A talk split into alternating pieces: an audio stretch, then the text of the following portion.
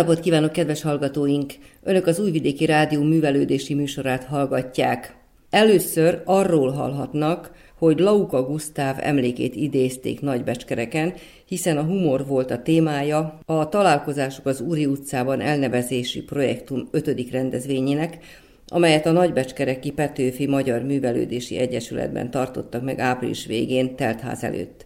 A szervezők, a közreműködők Nagybecskerek szülöttei, Német Ferenc, Klem József, Heinerman Péter és Léphaff Pál. Kónya Kovács Otília felvétele.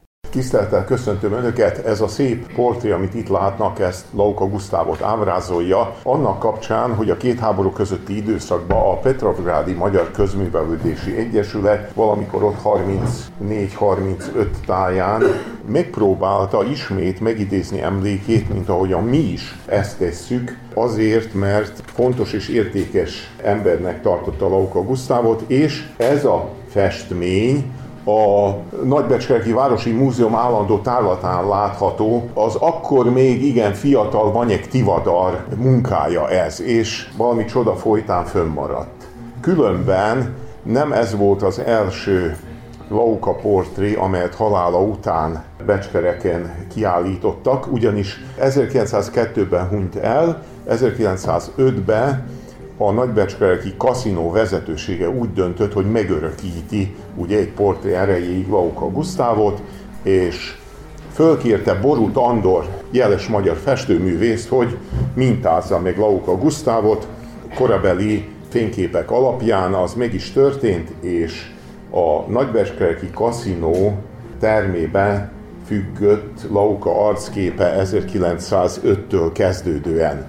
Nos, én csak azért hívom föl erre a figyelmet, mert ez a festmény még látható, és hát itt látjuk a, a, az időskori Laukát nagybecskereki éveiben. Hadd mondjam el azt, hogy két jubileum szolgáltat apropót többek között ahhoz, hogy Laukával foglalkozzunk ma. Az egyik eh, Petőfi Sándor bicentenáriuma, ugye az Anyországban is ünneplik és megemlékeznek róla. A másik pedig az a fontos adat, hogy 120 évvel ezelőtt, 1902 nyarán kísérték Lauka Gusztávot a becskerekiek nagy részvét mellett a római katolikus temetőbe, akkor hunyt el, és elhunyta után nagyon gyorsan feledésbe is merült. Írói munkássága, közéleti tevékenysége is. Petőfi barátja volt, ugye nagy idők tanúja, ahogyan akkoriban szívesen nevezték a még élő honvédeket, akik még ott a 19. század végén éltek, akár csak Lauka Gusztáv is, életének utóbbi két évtizedét nagybecskereken töltötte. Az ő életpályája az eléggé szertágazó volt, úgyhogy több évet csak Budapesten töltött 1860 és 1882 között, ott tehát 22 évet élt Budapesten, 20 évet Becskereken, és itt fejezte be a pályafutását. Nos, három kötete jelent meg Nagybecskereken, 1886-ban a Nagybecskerek az alig múltban is jelenbe, ahol ugye Lauka, aki fővárosból jött ide a vidékre, igaz, hogy Nagybecskerek Torontál megye székhelye volt, de csak vidéknek számított, tehát a provincializmus minden, minden jegyével egyetemben, és itt tulajdonképpen ő érdekes módon szemlélte és láttatta ebbe a, a prózai művébe a becskerekieket, és próbálta is valamilyen humoros módon értelmezni ugye a különféle becskereki jelenségeket. Tehát három kötete jelent meg, ez volt az első, a második kötete volt az Amáciak és Bubeliniek című regénye, amely itt jelent meg a Plajc nyomdában, a harmadik becskerekén nyomtatott kötete pedig 1889-ben írói jubileuma kapcsán a becskereki értelmiségiek megjelentették Őszi Rózsák című verses kötetét. Tehát ez a három jelent itt meg, de annál több mindennel foglalkozott ő még irodalmi téren. Az első és legfontosabb az, hogy tíz évig szerkesztette a Torontá című lapot, tehát 1882 májusától 1892 januárjáig, és e tíz év alatt fiatal irodalmárok, költők pályafutását egyengedte, és tulajdonképpen az ő irodalmi életpályája, irodalmi előtörténetünknek egy hiányzó fejezete. Azért, mert irodalom történészeink ez idáig nem foglalkoztak mélyrehatóan irodalmi pályájának a méltatásával, és ezzel adósak is maradtak neki, vagy mi adósak maradtunk ezzel neki. Tehát több mint 60 évig tartott irodalmi pályafutása, ez idő alatt összesen 45 kötete jelent meg. Úgyhogy ez, ahogyan a pestiek mondanák, nem semmi. Tehát ez egy olyan teljesítmény, ugye a közéleti és egyéb szereplésén túl, amely mindenképpen megérdemli, hogy itt megemlékezzünk róla. De lépjünk tovább, mert az idő is sürget bennünket. Szertágazó pályafutását tekintve fölmerül a kérdés, amely első látásra kicsit furcsa, hogy ki volt Lauka Gusztáv? Hát ki lehetett volna, ugye? Viszont a válasz erre a kérdésre nem is olyan egyértelmű, hanem bizony sokrétű. Miért? Azért, mert sok mindennel foglalkozott élete folyamán. Gazdatiszt volt, juhászati segéd, lapszerkesztő, akadémiai írnok, koszorús költő, Kossuth Lajos magántitkára, belügyminiszteri titkár, humorista, műfordító, Torontál megye főlevéltárosa, a megye tiszteletbeli főjegyzője, a Petőfi Társaság tagja, a Ferenc József rend lovagja, és így tovább. Tehát amikor ezt így asztalra tesszük, ugye ez, ezt a, a sokféleségét, akkor bizony kiderül, hogy nem is olyan könnyű megfogalmazni, hogy ki is volt Lauka Gusztáv. Na most volt néhány olyan emberi tulajdonsága és sajátossága, amelyről talán keveset tudunk, vagy keveset tudnak, de mindenképpen érdekes. Az egyik az, hogy nagyon könnyen tanulta a nyelveket. Tehát ő a magyar nyelven kívül, tehát beszélte, tehát beszélte, nem ismerte, hanem beszélte a latint, ugye a németet, a franciát és a szernyelvet. És méghozzá olyan szinten, olyan jól tudott mindezeken a nyelveken, hogy akár szójátékokat is tudott rögtönözni bármelyik nyelven.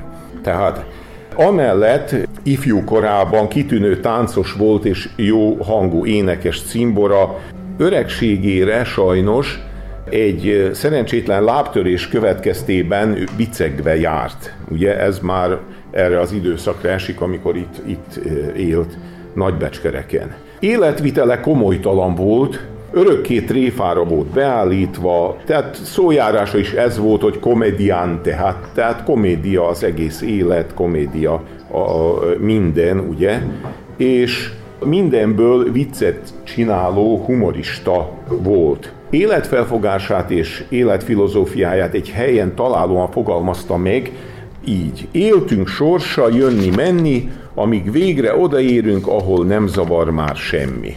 Többek között ez, ez volt az ő életének is a képlete. Ide egy pici szövegrészt iktatunk be, mert az a szándékunk, hogy az előadást az kicsi szövegrészletekkel cifrázzuk majd, ezek a kicsi szövegrészletek pedig nem lesznek mások, mint a lauka életéhez, munkásságához kapcsolódó anekdoták.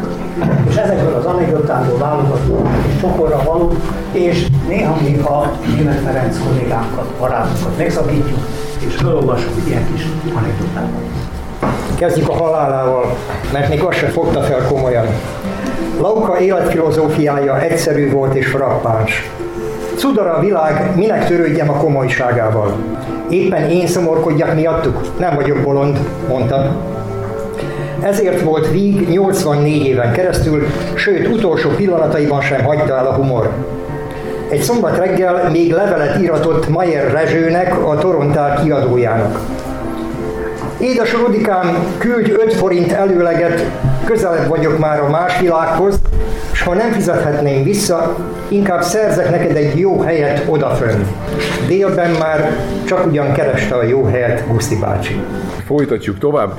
Nos, jó szeme és kellemes csevegő modora volt, ezért sokat el tudott mondani abból, amit közvetlenül tudott. Jó emlékező volt, ugye több kötete is megjelent a emlékező prózájával, és bizony Neki köszönhetjük azt, hogy Petőfi Sándor és Szendre Júlia kapcsolatáról, szerelméről, házas életéről annyi apró részletet tudunk, ugye, mert az ő indiszkréciója ezt elárulta a Múltról a jelennek című kötetében 1879-ben, de később a 80-as években a Torontálba is sorozatosan közölte emlékjegyzeteit erdélyi lapokba is publikált. Tulajdonképpen volt mire emlékezni és volt miről írnia, azért mert ő 1848-ban ugye a forradalom előkészítésében részt vett a Pilvax kávéház fiataljai közé tartozott, megteremtette a szabadságharc első vicclapját, a Sárivárit, tehát bohémsége, beszédessége és műveltsége miatt szerették a jó humorú, jó modorú, alkalmazkodó, kedélyes és hát készséges természetű írót. A pesti ifjúság körében akkor tájt igen népszerű volt, utánzó, replikázó, kifigurázó képessége. Tehát volt színészi tehetsége, és mindenki tudott utánozni. Na most az életútja ugye Vitkán indult, és itt, amit látnak a kivetítőn, most mindjárt zavart kelt, mert egyszerre három születési dátuma van feltüntetve. Hát ugye minden normális embernek egy születési dátuma van, és itt már valami szélhámosság rejlik emögött, ami igaz is. Itt három dátummal találkozunk. Hogy, hogy három? Hát nem született három dátummal, egy, egy dátum lehet csak, ugye, a, a születése, és hát mindjárt elmondom, hogy itt miről van szó. Valamilyen oknál fogva, akkor, amikor idős Szinyei József a nagyszabású sorozatát készítette a magyar írók életei, életéről, és a, a még élő írók életrajzait és bibliográfiai adatait begyűjtötte, akkor Lauka neki ezt a dátumot küldte el, az első, tehát hogy 1818. július 20-án született, ami téves. De valami miatt Laukának ez így volt jó, és mindenki a lexikonok is tévesen vették át ezt a dátumot, megnézhetjük a, a régebbi lexikonokba is, tehát ez így, így nem volt rendben. Egy idő után ő szintén, ez tőle ered ez az információ, hogy 1820. július 20-án született. Mondta ő akkor, amikor ez neki megfelelt, ugye valamikor. Hát jó, ugye ő tudja, hogy mikor született. És bizony, szinte hihetetlen, hogy a 21. század első éveig kellett várni, elejéig kellett várni arra, hogy valaki kiderítse, hogy tényleg mikor született Lauka. Na most az egyik irodalom történész persze utána nézett a vitkai anyakönyvekbe, a vitkai római katolikus egyház anyakönyveibe, és ott pedig egy harmadik dátumot talált ezt, amit látható, 1820. július 19. Ezzel kapcsolatosan rögtön elmondom, hogy én mit sejtek el mögött a szélhámosság mögött, mert tulajdonképpen itt arról van szó. Van egy anekdota Laukával kapcsolatosan, hogy hát egyszer pénzhiányba volt, már itt volt Becskereken, és gondolta, hogy megünnepli 80. születésnapját. Yeah. Hát rögtön ugye a sajtó fölkapta a témát, cikkeztek róla, érkeztek a gratulációk, a pénzadományok, az ajándékok, ugye, jöttek, mert mindig pénzavarva, pénzhiányba volt, és Nagybecskereken egy ünnepséget rendeztek a tiszteletére. Azon az ünnepségen külön megjelent Szabó Ferenc apátplébános, nagybecskereki apátplébános, akitől azt várta a jelenlevő közönség, nyilván az ünnepelt is, hogy most lesz egy laudáció azzal kapcsolatosan, hogy 80 éves Lauka Gusztáv. A laudáció elmaradt, és amikor Szabó Ferenc apát plébánost megkérdezték, hogy na jó, akkor most ő szólna valamit, azt mondja, igen, de ő nem tartana beszédet, hanem szeretne átadni Laukának egy ajándékot. Akkor zsebébe nyúlt, elővette a Lauka Gusztáv születési anyakönyvi kivonatának a másolatát, és abból derült ki, hogy Lauka nem 80 éves, hanem 74 éves volt, és persze, hogy Lauka nem jött zavarba, elnevette, elmismásolta a dolgot, szintén ezzel a kommentárral, hogy komédia, komédiante, komédia az egész világ. Hogy semmit se komolyan Lauka, ez kiderül majd sok szövegből, a következőből is. Laukának a csereberélés volt a szenvedélye. A zsebe mindig tele volt órával, lánccal, gyűrűvel, pipával, amik hozzájuk fűződő történetekkel váltak értékessé. Napóleon gyűrűje 10 forint, kettő elég lesz. Ide vele. Máskor szedett elő egy órát. Az öreg Andrási Gyula már ravatalon feküdt, mikor a felesége kivette a zsebéből. Szatmári Kálmán kincstári ügyésznél volt ebéden, Feketénél a társaság pipára gyújt. Guszti bácsi csibukot kapott. Késő délután, apostolok oszlása után azt mondja az öreg. Olyan jó lég, hogy vétek volna abba hagyni. Elmegyek vele így, majd visszaküldöm. Harmadnap már összetévesztette a holmikat abban a nagy privát múzeumban, amelyet ő birtokolt, így kínálgatta aztán épp Szatmárinak a saját pipáját. Kálmánom, te értesz az ilyesmihez, vedd meg! Deák Ferencé volt, írás is van róla. Hát ilyen volt Lauka Gusztáv. Ifjú korában, tehát pályafutása Vitkáról indult, ott élt 12 éves koráig, utána Erdődön folytatódott a pályafutása, ugyanis édesapja János a Károlyi grófok uradalmi földmérője volt, és a család ott élt, középiskoláit Kassán, Nagykárolyban és Szatmáron végezte, bölcseletet és jogot Pesten tanult, és Máramaros szigetén, és első zsengéi 1838-ban az aradi figyelmezőben jelentek meg névtelenül, de hivatalosan 1839-ben jelent meg első közleménye a Vajda Péter szerkesztette Almanakban, első prózája pedig az Erdei Rém Helmeci társalkodójában.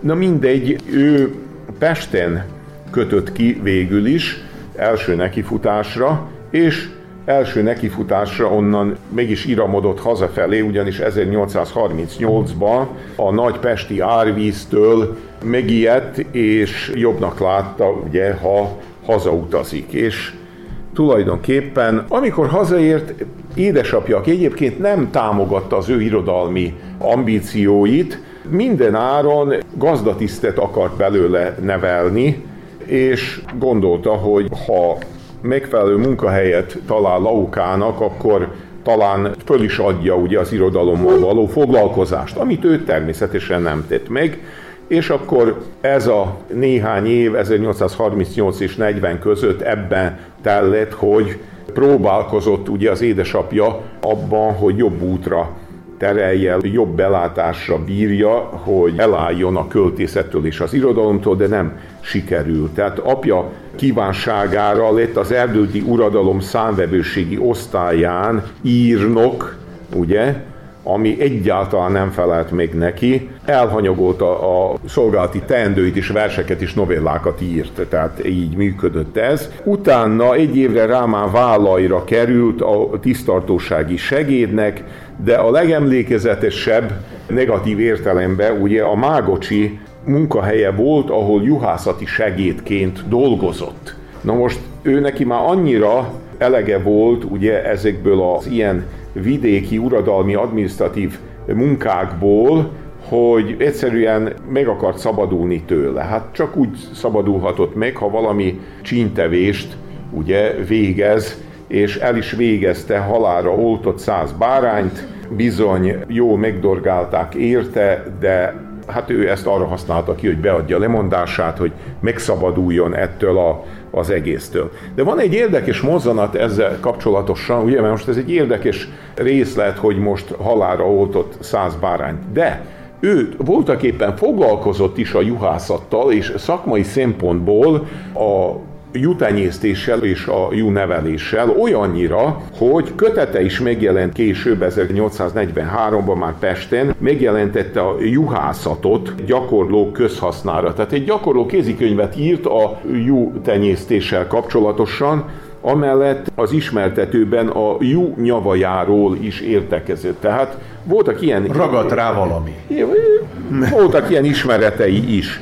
Na, de a lényeg az, hogy ezzel a beoltott juhokkal véget ért a Mágocsi epizód, 1840-ben visszatért másodszor is Budapestre, és ott volt egészen a szabadságharc végéig. Na most, mikor másodszor visszatért Pestre, akkor az első gond az volt, hogy hol kapjon munkát. Hát akkor Kovacsóci Mihály ügyvéd maga mellé vette a közlemények szerkesztőjének, havi 9 forintot fizetett neki, és később már 41-ben akadémiai írnok volt, Laukával kapcsolatosan van szintén, tehát könnyen tanulta a nyelveket, az egy óriási előnye volt.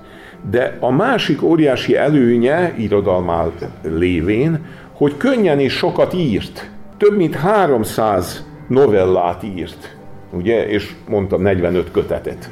De volt még egy nagyon fontos szempont nála, hogy tiszteletdíj nélkül sohasem írt semmit. És azt a tiszteletdíjait pedig külön egy füzetbe jegyezte, úgyhogy gondot viselt erről. Persze, hogy a szélhámoskodásába bele tartozott az is, hogy egy-egy írását háromszor, négyszer is leközölte különböző helyeken, és ebből nem csinált lelkismereti problémát magának. Na most az irodalmi közvéleménybe Budapesten, a fővárosban akkor robbant be tulajdonképpen, amikor 1843-ban ugye a Kisfaludi Társaság pályadíját megnyerte Köri Ének című költeményével, amelynek a jutalma 12 arany volt. Tehát ezzel robbant ő be ott, és később 1847-ben már a Pozsonyi Országgyűlés ellenzéki jegyzője lett, Na most itt ennek egy, egy szintén van egy szélhámos epizódja itt a Pozsonyba, 1847-ben. Hát az ő lelki világát nem elégítette ki az, hogy írnokoskodott, hanem hát még valamivel kellett foglalkoznia. És akkor kiötlötte, hogy ő spanyol nyelvórákat ad ugye a pozsonyiaknak. Spanyol nyelvórákat. Na most itt merül fel a kérdés, hogy hogyan adhat ő spanyol nyelvórákat, amikor nem tudott spanyolul. És ennek a magyarázata pedig az volt, hogy vett egy spanyol nyelvkönyvet kezdőknek, és azt kezdte tanulmányozni, úgyhogy néhány leckét átvett, és akkor azt, amit átvett, azt a leendő tanulóinak ugye előadta. Úgyhogy így szélhámoskodva még spanyol nyelvórákat is adott. Nos, Pesten miután fölkarolta őt az irodalmi közvélemény, sok lap munkatársa volt, a Regélő, a Honderű és más lapok munkatársa is volt, és nagyon fontos tény, hogy 1841-ben ismerkedett meg Petőfi Sándorral is.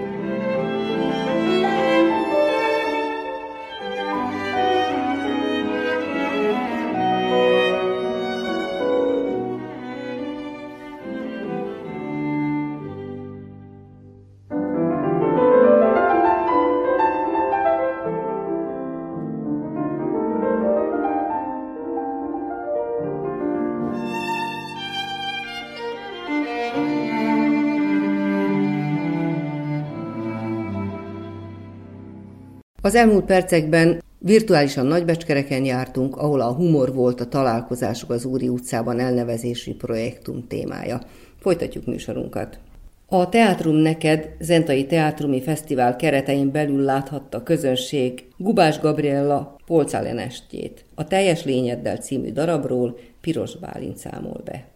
Április 23-án láthatta a nagy közönség a Teátrum Neked Zentai Teátrumi Fesztivál keretein belül a Teljes Lényeddel című darabot. A színházi est Polcelen írásaiból merít és az ő történetét meséli el. A monodrámát B. Török Fruzsina rendezte, főszerepében pedig Gubás Gabriella, Jászai Mari díjas színésznő játszik. Dr. Polc Ellen magyar pszichológus, írónő volt. A halállal és a gyászsal foglalkozó tudomány a tanatológia magyarországi úttörője, valamint egyben a magyar hospice mozgalom, később alapítvány megalapítója volt.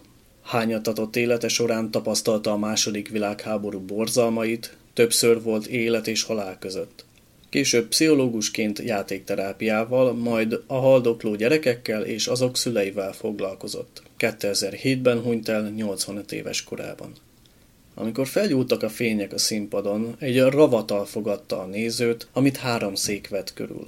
A gyász és az elmúlás érzése borult az emberre. A színen csak a polcelent megszemélyesítő színésznő volt, aki mesélt. Egy párbeszédnek lehettünk tanúi, amit saját magával, saját magáról, az életéről folytatott a pszichológus írónő.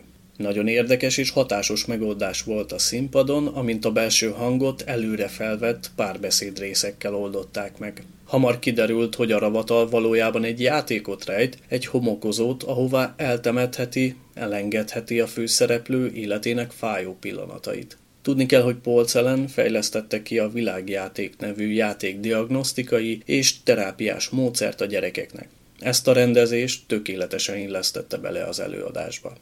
A darab bemutatta a fiatal írónő első házasságának körülményeit, férje közömbösségét, hűtlenségének napvilágra kerülését. Ezek után a háború borzalmaival ismerkedtünk meg részletesen, átfogóan. Az írónő mesélt a szörnyű körülményekről, amik között éltek az óvóhelyen, miután férjét elvitték a háborúba. Később a sorozatos erőszakról, arról, hogyan élte túl a bombázást, majd később azt, hogy kivégezzék.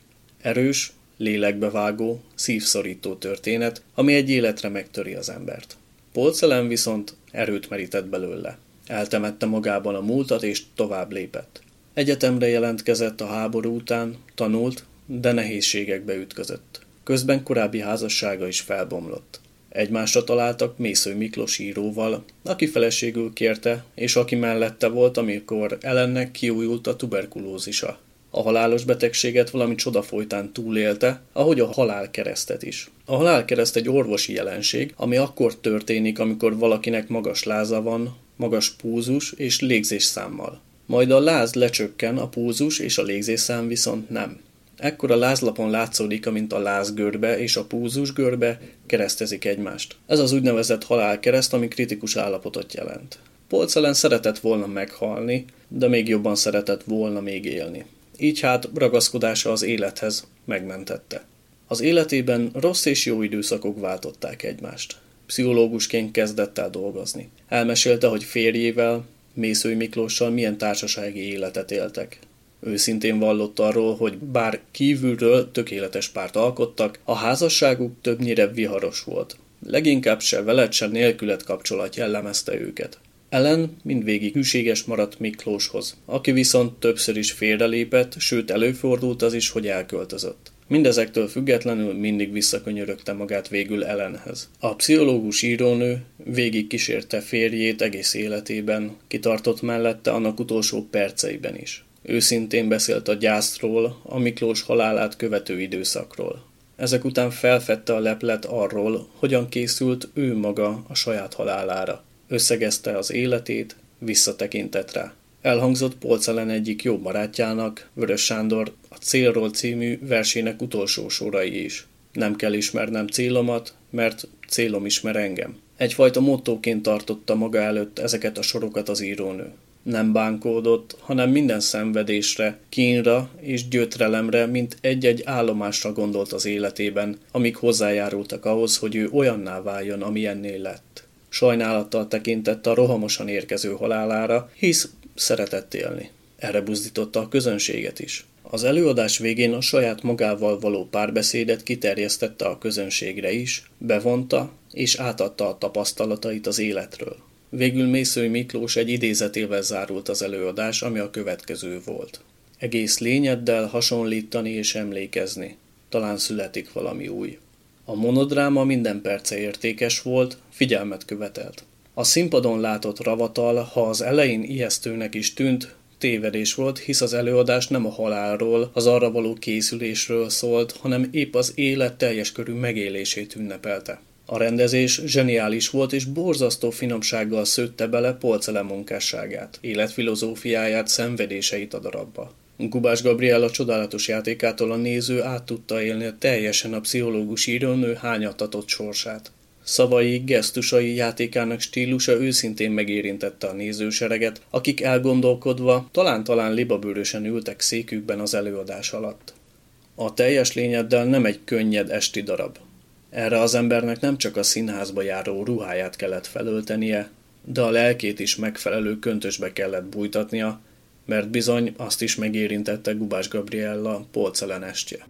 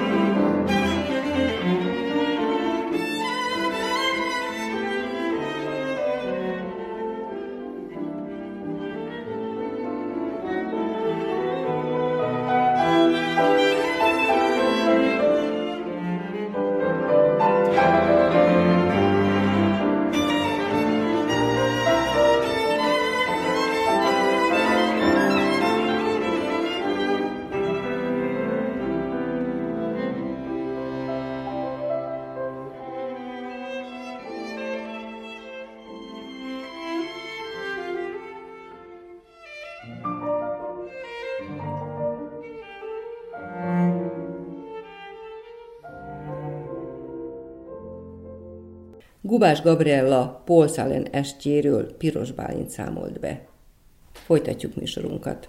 Április 20-a és május 8-a között tartották a Mitem Madács Nemzetközi Színházi Találkozót Budapesten, amelynek mottója testvériséget hozván a világra.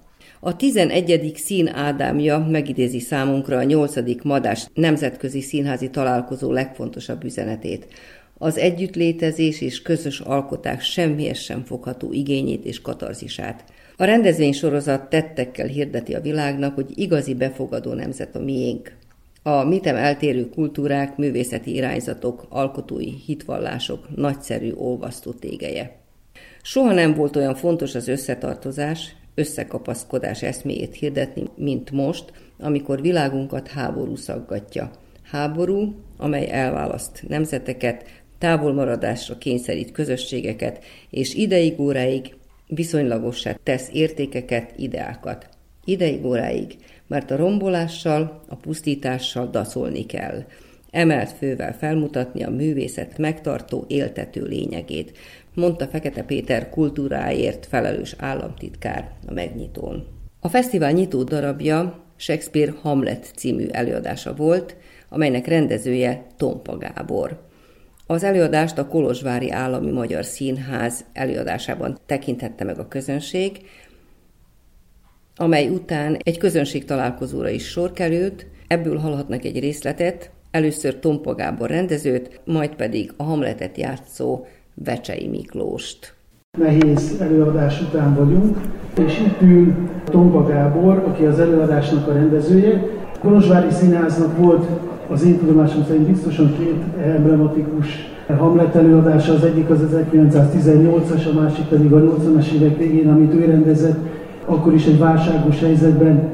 Mikor jön el egy, egy városban, egy társulatban, egy rendező életében az, hogy Hamletet akar rendezni, vagy Hamletet kell rendezni, és ez mit jelent annak a közösségnek a, az életében, annak a közösségnek a számára?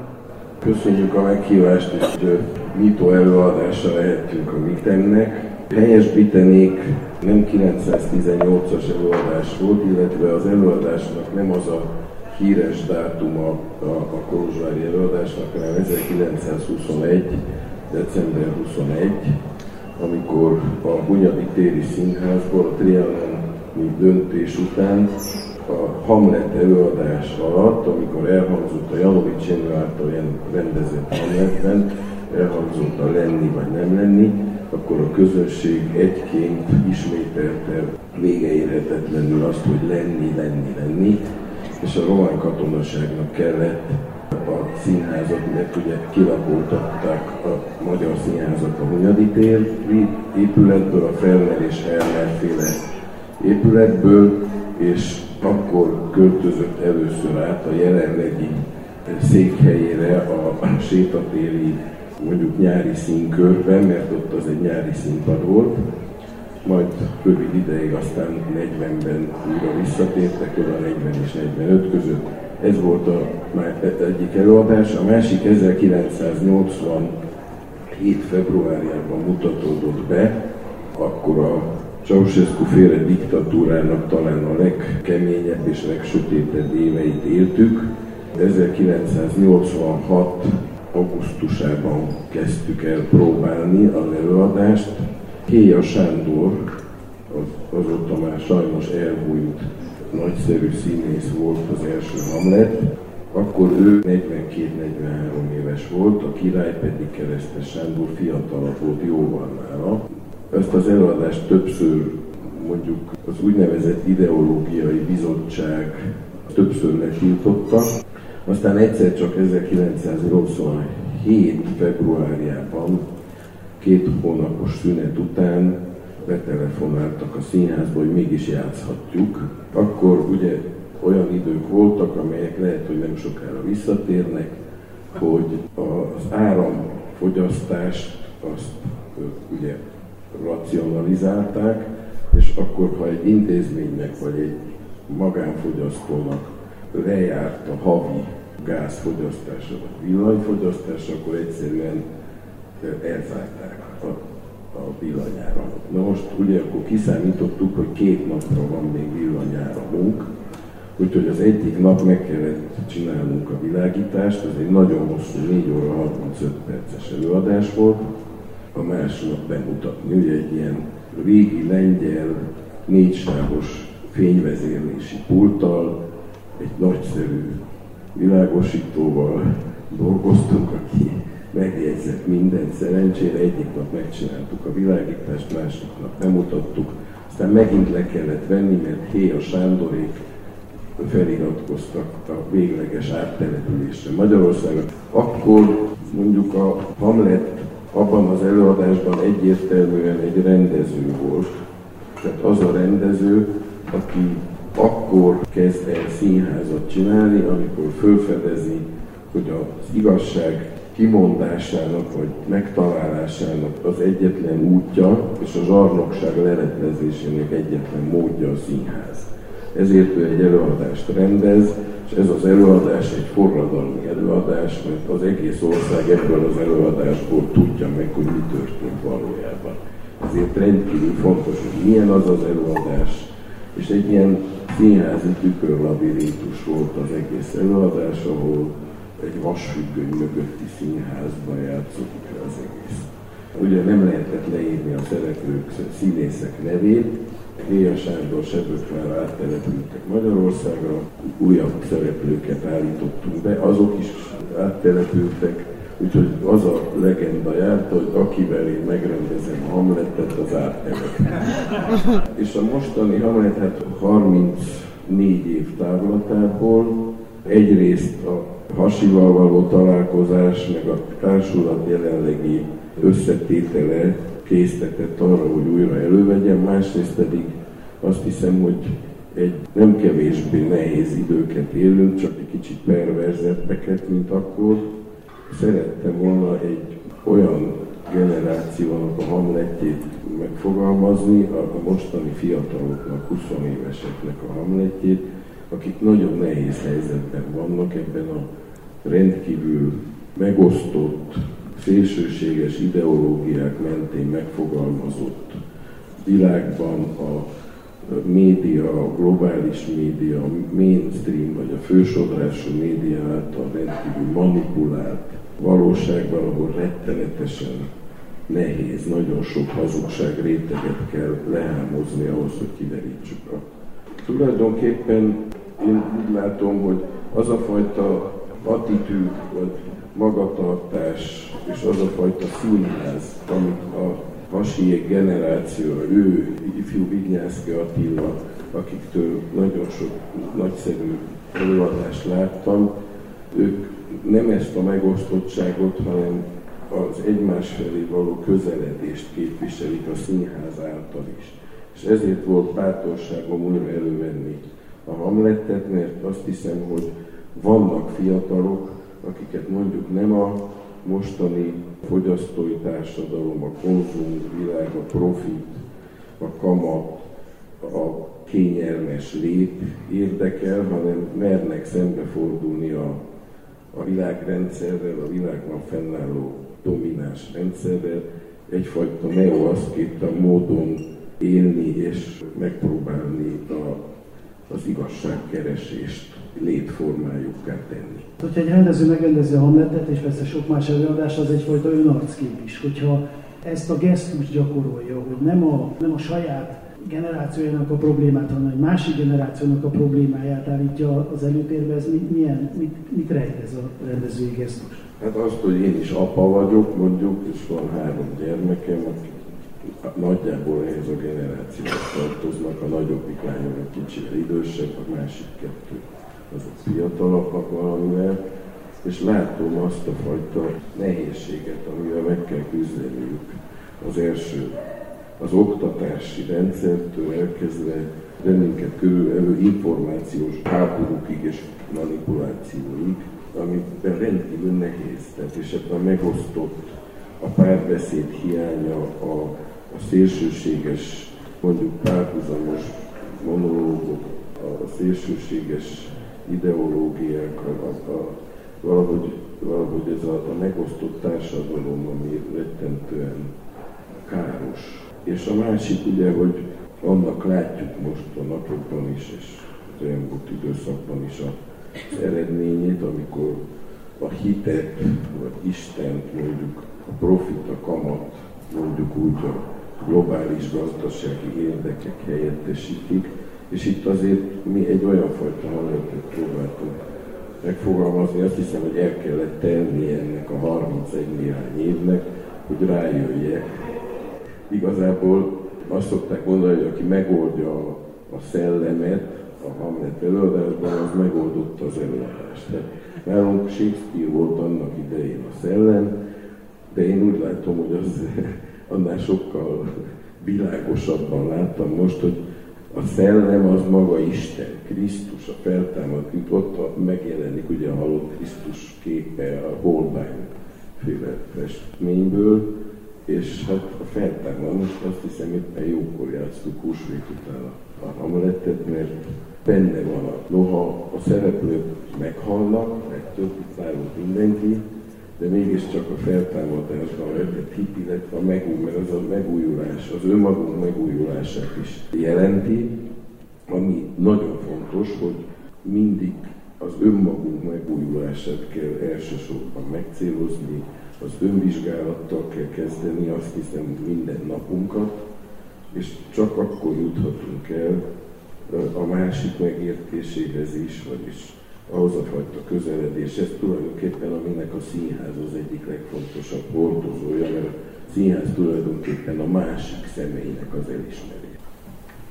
Talán nem az ideológia egyáltalán meghatározó, hogyha Wittenberg csoportról beszélünk, akkor azt sugalja ezt, hogy ugyanott tanultak, vagy ugyanott kötöttek barátságot, hanem nem az ideológia meghatározó, hanem az, hogy ők emberileg valahogy az, hogy a világot ugyanúgy érzékelik, vagy ugyanúgy próbálják megérteni, nyitott szívvel, de hogy mondjam, például a mostani bármelyik helyzetre gondolunk, akkor nagyon gyors és felfokozott érzelmi reakciókat tapasztalhatunk, holott még extrém helyzetekben vagy eseményekben is talán az lenne a tanácsosabb, hogyha több oldalról próbálnánk megközelíteni azokat az eseményeket, amelyekről szó van, megpróbálnánk elemezni azokat, megpróbálnánk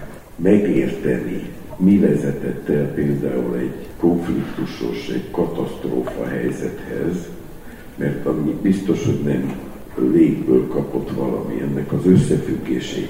Tehát ők azok, akik mondjuk együtt tanultak, és megpróbálják valahogy mélyebben megérteni, valahogy összefüggéseit látni az eseményeknek. És ami hogy a barátság, valahogy ez a fajta együtt akarás, vagy együtt kutatása ezeknek a, a tényeknek, a tényfeltárásnak, a, a, az a fajta mondjuk úgy objektivitás, bár az nehéz a Hamlet esetében, mivel személyesen rendkívül érintett. De mégis, és itt azt gondolom, hogy itt van egy nagyon fontos elem, ami valahogy így összetartja ezt a társaságot.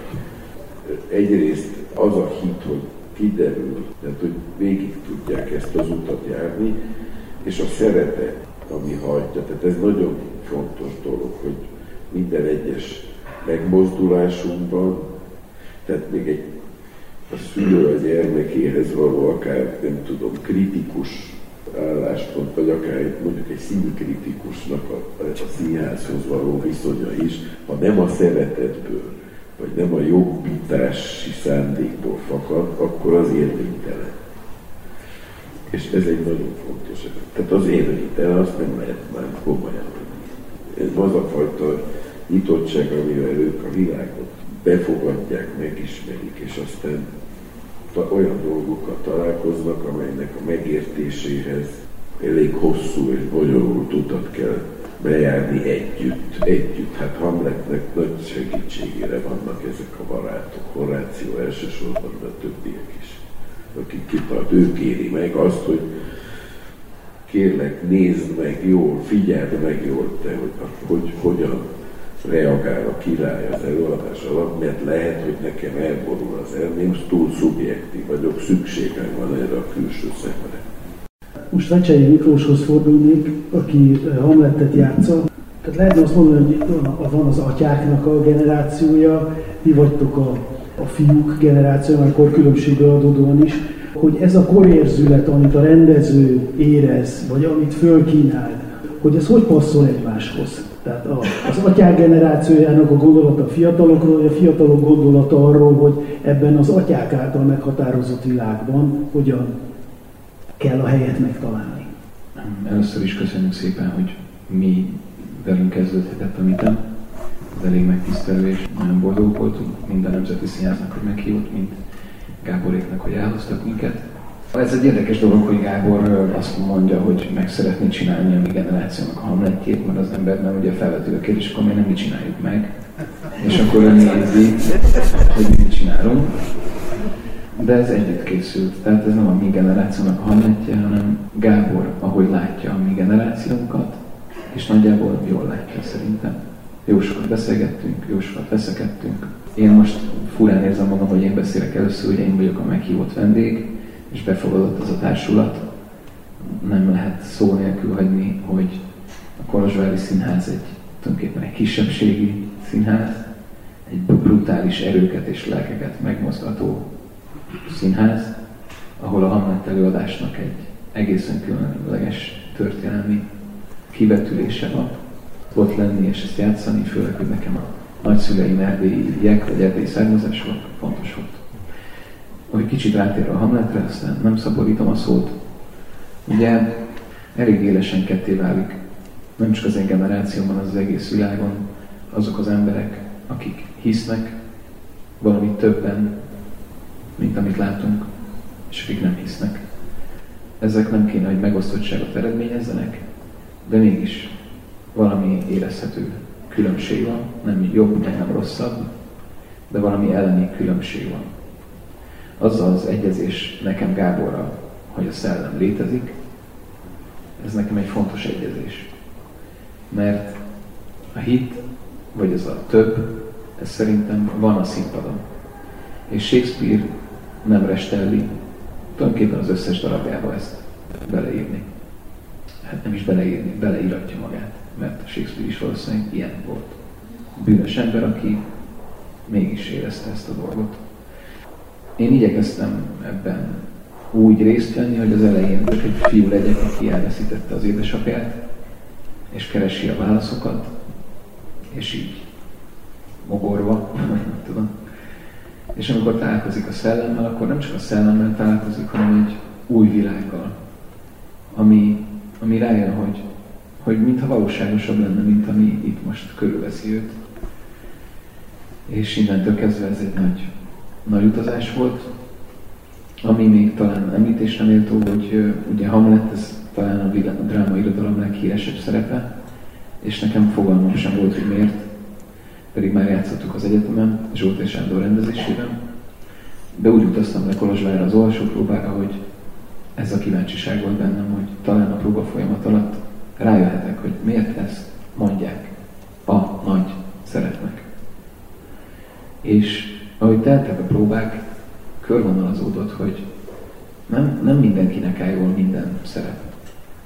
Úgy nem mindenkinek áll jól egy Böffen Tóbiás, vagy egy Tónió Kröger. De Hamletnek a fordulópontjai, az maga az embernek a fordulópontjai. Legalábbis én így éreztem. Azt éreztem, hogy aki már valamennyit élt az életében, abban, abban kivétel nélkül ott van Hamlet. Nem egy különleges embert ír le tulajdonképpen, hanem az embert. Shakespeare, és innentől kezdve ez egy, ez egy nagyon, nagyon, hát egy önismereti utazássá válik ez a szerep. És szerintem ezt Hamlet szépen lassan rájön erre darab vége felé. És amikor rájön, onnantól kezdve megnyugszik, vagy összeáll valami a fejében. És csak egy aprócska mondat, amit Szabinak mondok a végén, hogy pedig ismerni jól az embert, ez volna a valódi ismeret. És valahogy úgy képzelem el, hogy ott a legvégén, a párba előtt egy perccel valahogy megérti, megérti ezt. És azt hiszem még hosszan és sokat tudnék beszélni róla, de meguntam magamat, és köszönöm a kérdést. Kedves hallgatóink, az elmúlt percekben a Kolozsvári Állami Magyar Színház Hamlet című előadásáról beszélt Tompa Gábor rendező és a Hamletet játszó Vecsei Miklós. Köszöni a figyelmet a szerkesztő Körnács Erika.